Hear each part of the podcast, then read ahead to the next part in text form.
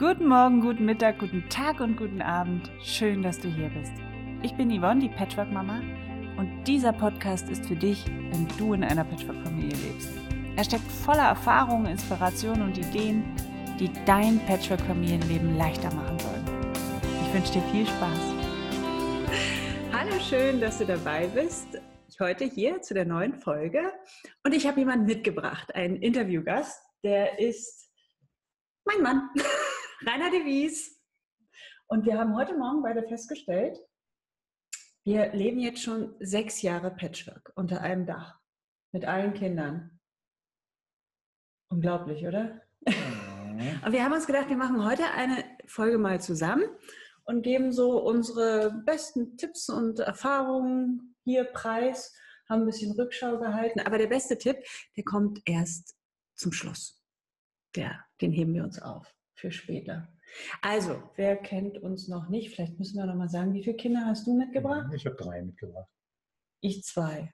Also er drei selbstgemachte, ich zwei selbstgemachte. Wir haben kein gemeinsames. Nein. Warum eigentlich nicht? Das liegt sicherlich an unseren verschiedenen Erziehungsstilen. Ah ja, da steigen wir schon mal ein. Das war nämlich unsere erste größte Hürde, als mhm. wir vor sechs Jahren beschlossen haben, wir, wir alle unter einem Dach mit allen Kindern, die dauerhaft bei uns wohnen, da haben wir erstmal mitgekriegt, wie unterschiedlich wir beide eigentlich ticken. Mhm. Wie würdest du denn deinen Erziehungsstil beschreiben? Oh, sehr konsequent, ordnungsliebend. Das ist schon das ist die schönsten Eckpunkte. also, wie würdest du meinen beschreiben? Chaotisch, wild. Alles genau Gegenteil von mir. Genau. Und, und das war glaube ich, unsere größte Schwierigkeit, die wir anfangs hatten. Mhm. Aber nicht nur das, was uns vorher gar nicht aufgefallen ist, ist, wie unterschiedlich wir auch gelebt haben. Mhm. Also auch mit den Kindern. Die, ich sag mal, die eigenen, die Macken der eigenen Kinder, mit denen wird man ja so groß. Ja? Und mitunter haben die die Macken auch von einem selber übernommen. Und die sieht man auch nicht. Nö, ist man vollkommen blind für, mhm. nicht? Mhm. Aber der neue Partner, der dann kommt, der sieht ihn dann. Mhm. Und das sind oft nur Kleinigkeiten. Ja. ja. Die wir vorher auch gar nicht sehen konnten, mhm. die wir auch nicht besprochen hatten vorher. So nach dem Motto, wir ziehen jetzt zusammen. Da fallen einem die Kleinigkeiten ja gar nicht auf. Die mhm. fallen einem erst auf, wenn man wirklich unter einem Dach wohnt. Ja, und die sieht man jeden Tag und die hält man eigentlich ja für unwichtig, weil sie nur Kleinigkeiten sind, aber durch die Häufung nerven sie dann irgendwann. Genau, was haben wir da gemacht? Ja, dann haben wir versucht, diplomatisch erstmal Lösungsvorschläge zu finden. Konkretes Beispiel, zum Beispiel, Kinder kommen nach Hause und schmeißen erstmal alles mit in den Weg. Ja? Dann bin ich derjenige gewesen, der gesagt hat, nun, das stört mich aber, über die Schuhe oder die Klamotten der Kinder zu steigen. Äh, am Anfang versucht man ja darüber hinwegzusehen, weil man ja nicht möchte, dass man den anderen herumkommandiert oder die Kinder des anderen herumkommandiert. Aber äh, es nervt einen schon irgendwie. Man kann es dann auf Dauer doch nicht runterschlucken. Genau. Also wir haben, ich glaube, ich weiß gar nicht, wir haben unendlich viele Gespräche gehabt, oder? Mhm. Ja. Mhm. Sind heute noch nicht gelöst. Aber was, was hilft, ist einfach im Gespräch bleiben. Ja, das ist das Wichtigste. Nicht runterschlucken, jahrelang, monatelang, nichts sagen, sondern drüber sprechen, günstigen Moment abwarten. Ja. Der da, der da wäre? Also wir Frauen wissen, wann er günstig ist. wann ist der bei euch Männern günstig? Ja, allgemein nur, wenn die Stimmung wenn nicht sowieso schon Streitthema auf dem Tisch liegt, noch ein anderes Streitthema hinterher schieben. Das ist Quatsch. Ja. Also erstmal eins in Ruhe besprechen, vielleicht auch nicht sofort lösen, vielleicht im zweiten, dritten Anlauf erstmal ausprobieren. Ja, genau. Ich glaube, das ist der, der größte Fehler, dass wenn es dann zum Streit kommt, dass man dann alles auspackt. Hm. Alles, was die ganze Zeit sowieso schon störte, hm. legt man dann auf den Tisch. Hm. Aber das führt meistens zu keiner Lösung, nur zu aufgestauten, lauten Gesprächen. Hm. Genau, genau. Also dein Tipp? Immer alles auf den Tisch. Aber nacheinander. Also nacheinander. erst ein mhm. Thema und das dann auch wirklich lösen. Mhm. Ja, oder zumindest versuchen. Manchmal brauchst du zwei, drei Anläufe. Das ist normal. Genau. Mhm. Und dann das nächste. Also es nicht miteinander zu vermischen, Nein. wozu ich ja immer neige, weil ich das eine aus dem anderen schwer auseinanderhalten kann. Mhm. Aber du bist da wirklich hartnäckig, konsequent Mhm. dabei. Ähm, kann man gut von dir lernen. Ja, weil man, man, man äh, findet dann ja auch Kompromisse in dem einen Thema, ähm, wo man sagt, na, eigentlich würde mir das nicht so gefallen. Ich habe diesen Kompromiss nur gemacht, weil das andere Thema jetzt auch gleichzeitig kompromissmäßig gelöst wurde. Aber glücklich wird man damit nicht. Und äh, deshalb sollte man schon einzeln werden, meiner Meinung nach. Hm. Ja, absolut. Und ähm, was auch ein großes Thema bei uns war, als wir es uns, unsere beiden Familien so zusammengeschlossen hatten, die Konflikte der Kinder untereinander Hm, hm, hm. mhm. sind jetzt, nach sechs Jahren, eigentlich nicht mehr spürbar. Ja, am Anfang war es auch schwierig, weil jedes Kind hatte einen gewissen Besitzanspruch der Mutter dem Vater gegenüber. Mhm. oder auch Gegenständen gegenüber, nach dem Motto, äh, das ist jetzt aber hier, ich sage es mal so, meine Schaukel, Blödsinn, äh, warum schaukeln da jetzt fremde Kinder drauf? Ähm, Und das erst zu lernen, zu teilen, abzugeben, äh, Toleranz zu üben, das war halt unheimlich schwer. Ja, aber wir waren kreativ. Also wir haben auch nicht immer pädagogisch wertvolle Lösungen Nein. gefunden. Wir haben eine fantastische Lösung gehabt, wo uns alle Leute erstmal entgeistert angeguckt haben. Also wir hatten unsere beiden mittleren, kann man gar nicht sagen. Also die zwei, die im gleichen Alter waren, äh, meine Tochter und ihr Sohn, ähm, die konnten ja überhaupt nicht aneinander vorbeigehen, ohne dem anderen zu sagen, was er für ein Idiot ist und wie schlecht er ist und was er alles falsch macht und so weiter. Und nachdem wir das uns äh, tausendmal angehört hatten und diese ganze Meckerei und Schimpferei einfach nicht mehr hören konnten, haben wir dann ein Sprechverbot zwischen den beiden erteilt. Genau. Ja.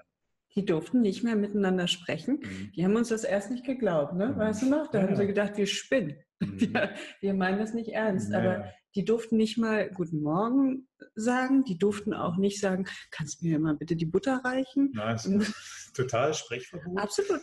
Ja, und äh, das führte natürlich dazu, dass sie dann versucht haben, heimlich mal miteinander ab und zu zu sprechen, was wir natürlich konsequenterweise auch immer verboten haben. Äh, gipfelte letztendlich dann darin. Drei Monate haben wir es Ja, drei ne? Drei. Monate waren wir echt eisern und die haben dann immer versucht, so, also ich kann mich noch erinnern, wenn ich einkaufen ja, im war, Auto. Also im Auto dann wollten sie nicht mehr mit in den Laden kommen. im Auto sitzen bleiben. Mhm. Und dann habe ich, nein, ihr dürft nicht, ihr sprecht, no, wir sprechen nicht miteinander, wirklich, wir schwören es dir, wir sprechen kein Wort. Und dann hat man aber gesehen, wie sie, und wenn sie mich gesehen haben, dass ich komme, dann saßen sie ganz gerade und dann nach draußen so gelangweilt, als hätten sie überhaupt nichts gemacht die ganze Zeit. Ja. Und das gipfelte dann äh, nach den ungefähr drei Monaten darin, dass sie sich zu Weihnachten gewünscht haben, wieder miteinander reden zu dürfen. Ja, das ist natürlich. Aber erstmal, erstmal, aber erstmal, da kann ich mich noch erinnern, haben wir an dem Wochenende, haben sie immer so gebettelt. Ach so, Als ich ja, noch erinnert, als mal. Können wir bitte eine Stunde miteinander reden? Wir machen auch das ganze Wochenende die Küche sauber. Ja, das war, das war auch gut, ja. Stimmt. Ja. Und als wir dann gesagt haben, ja, ja, okay, äh, eine Stunde. Erst haben wir immer so, meinst du, wir können? Nein, also, so, sollen wir wirklich so? Und dann haben wir das gemacht. Dann mussten sie erstmal nicht, was sie miteinander reden sollten, ne? Mhm. als dann offiziell. Mhm. Es war schon lustig. Also es war eine durchaus kreative Lösung, die nach außen hin sehr misstrauisch beäugt wurde, die Mhm. bei uns aber funktioniert hatte. Mhm. Also auch da geh einfach mal und horch in dich hinein. Was wäre denn die gute Lösung für euch? Ja, die muss nicht für jeden ähm, richtig sein. Aber wenn sie bei euch funktioniert, hey, dann geht dafür. Mhm. Ne? Mhm. Mhm. Genau. Genau. Was haben wir denn noch so als Tipp, was wir so mitgeben können? Ja, ein ganz großer Tipp ist sicherlich die Anhebung der eigenen Toleranzschwelle. also man Wem muss gegenüber den Kindern oder ja, dem Partner? alles. Man muss einfach raus aus einem starren Muster.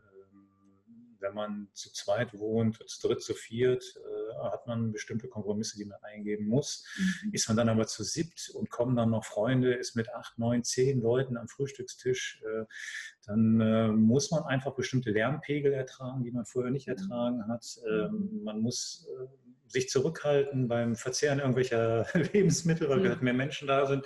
Man muss also viele Dinge neu überdenken, man muss sich oft zurücknehmen. Mhm. Ähm, das führt aber gleichzeitig natürlich auch zu einer enormen Stärkung des eigenen Bewusstseins. Wo stehe ich? Was kann ich abgeben? Was kann ich für mich verlangen? Was möchte ich mhm. auch? Mhm. Was gefällt mir? Was gefällt mir nicht? Äh, aber die Toleranz ist also das, das Aber sprechen, also auch sprechen, zu sagen, pass auf, ja. ich akzeptiere das jetzt, dass ähm, jetzt hier diese Lautstärke herrscht aufgrund der Kinder, aber es ist eigentlich nicht mein Ding. Also mhm. ich würde mir wünschen, wenn es anders wäre, das auch formulieren den Kindern gegenüber. Wenn es halt nicht klappt, dann ist es halt so. Also dann äh, kann man halt das nicht machen. Merkwürdige ist es ja eigentlich unser beider Ding überhaupt mhm. nicht mhm. lernen, nicht? Mhm. Also und trotzdem müssen wir da durch. Mhm.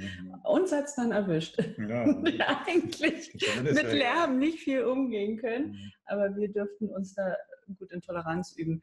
Was ich auch nochmal wichtig finde, was wir irgendwann beschlossen hatten, war, dass wenn es um irgendwelche Erziehungs- oder Wertefragen geht, mhm. dass also wir grundlegende Dinge, grundlegende Dinge ja, also grundlegend müssen wir uns ja einig sein, aber da ja. haben wir ja eigentlich eine gute Basis. Mhm. Aber wie du eingangs schon gesagt hattest, du bist sehr ordnungsliebend, strukturgebend, mhm. ganz klar.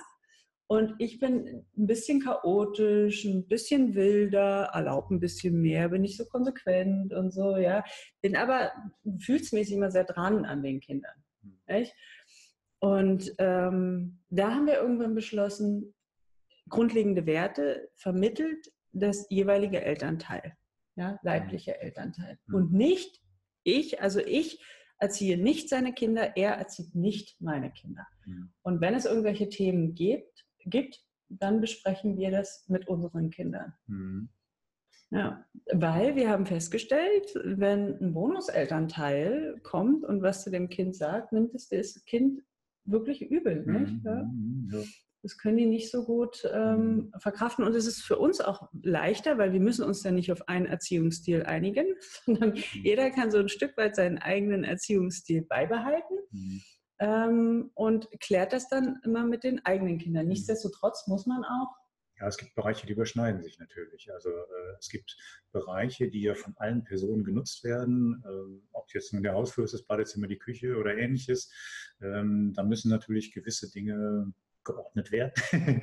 sonst, sonst funktioniert der Ablauf nicht. Also äh, ob jemand, äh, ob ein Elternteil sagt, mir ist es nicht wichtig, dass sein Kind äh, im Kinderzimmer Ordnung hält, das ist vollkommen in Ordnung. Also ich jetzt, gut, ist jetzt bei mir auch nicht der Fall, auch nicht, aber es gibt halt äh, grundlegende Dinge, ähm, die nicht wichtig sind für die Gruppe.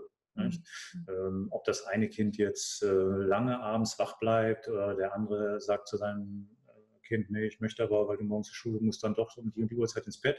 Das kann jedes Elternteil für sich entscheiden. Aber wenn wir gemeinsam uns in gemeinsamen Räumen aufhalten, äh, gemeinsame Räume nutzen, dann ist es schön, wenn alle gemeinsam Kekse backen, aber dann müssen auch alle gemeinsam aufräumen. Wenn jemand meint, er müsste alleine sich was kochen, gut, kann er machen, aber dann kann es nicht sein, dass jemand anders danach in die Küche kommt und es sieht alles äh, mhm. chaotisch aus. Das heißt, da können die Eltern auch dem Bonuskind gegenüber sagen, pass auf, wir haben besprochen, äh, gemeinschaftliche Räume werden in der und der Art und Weise genutzt. Äh, da kann man auch eingreifen. Das nehmen wir dann auch nicht übel. Ne? Nee, nee. Äh, ansonsten, was Kleidung anbelangt und all diese ganzen persönlichen Dinge, da, da, hält man sich ja sowieso als Eltern grundsätzlich raus. Beim Bonuskind. Sowieso. sowieso. Sowieso, ja, genau. Genau, ja. ja. Ähm, mir lag jetzt noch, als du das gesagt hast, mir fiel jetzt noch was ein. Das war jetzt weg. Was auch wichtig ist, ähm, man sollte gegenüber dem Ex-Partner vor den Kindern auch möglichst die Klappe halten, wenn man kein gutes Verhältnis hat. Nicht? Hm.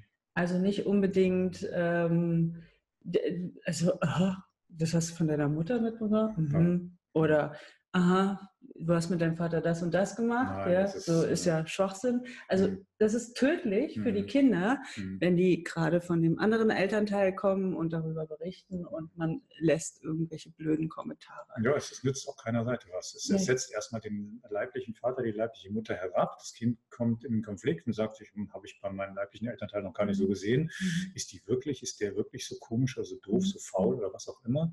Äh, und letztendlich derjenige, der es sagt, also wenn ich das jetzt sagen würde über das leibliche Elternteil, äh, da sagen die sich, ne, was meckert der über meine Mutter, mein Vater steht ihm gar nicht zu. Das heißt, ich entfremde mich dem Kind, das Kind entfremdet sich mhm. durch meine dumme, leichtsinnige Bemerkung dem leiblichen Elternteil. Verliert auch Vertrauen. Genau, und ähm, das ist also das Schlimmste, was man machen kann.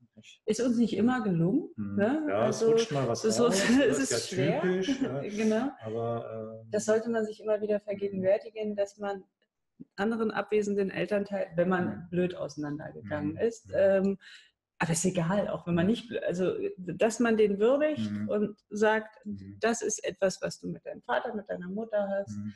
und dass man das auch gut heißt. Mhm. Ja, das ist für die Kinder wirklich wichtig, dass die das Gefühl haben, ähm, die können immer gehen, die können auch erzählen, die müssen nichts verstecken. Ja, also nach dem Motto, ich leichter. bin jetzt mit Papa äh, im McDonald's gewesen, obwohl sie wissen, die, der andere Elternteil oder der Bonusvater, die Bonusmutter finden es ganz schrecklich, wenn jemand zu McDonald's geht. Mhm.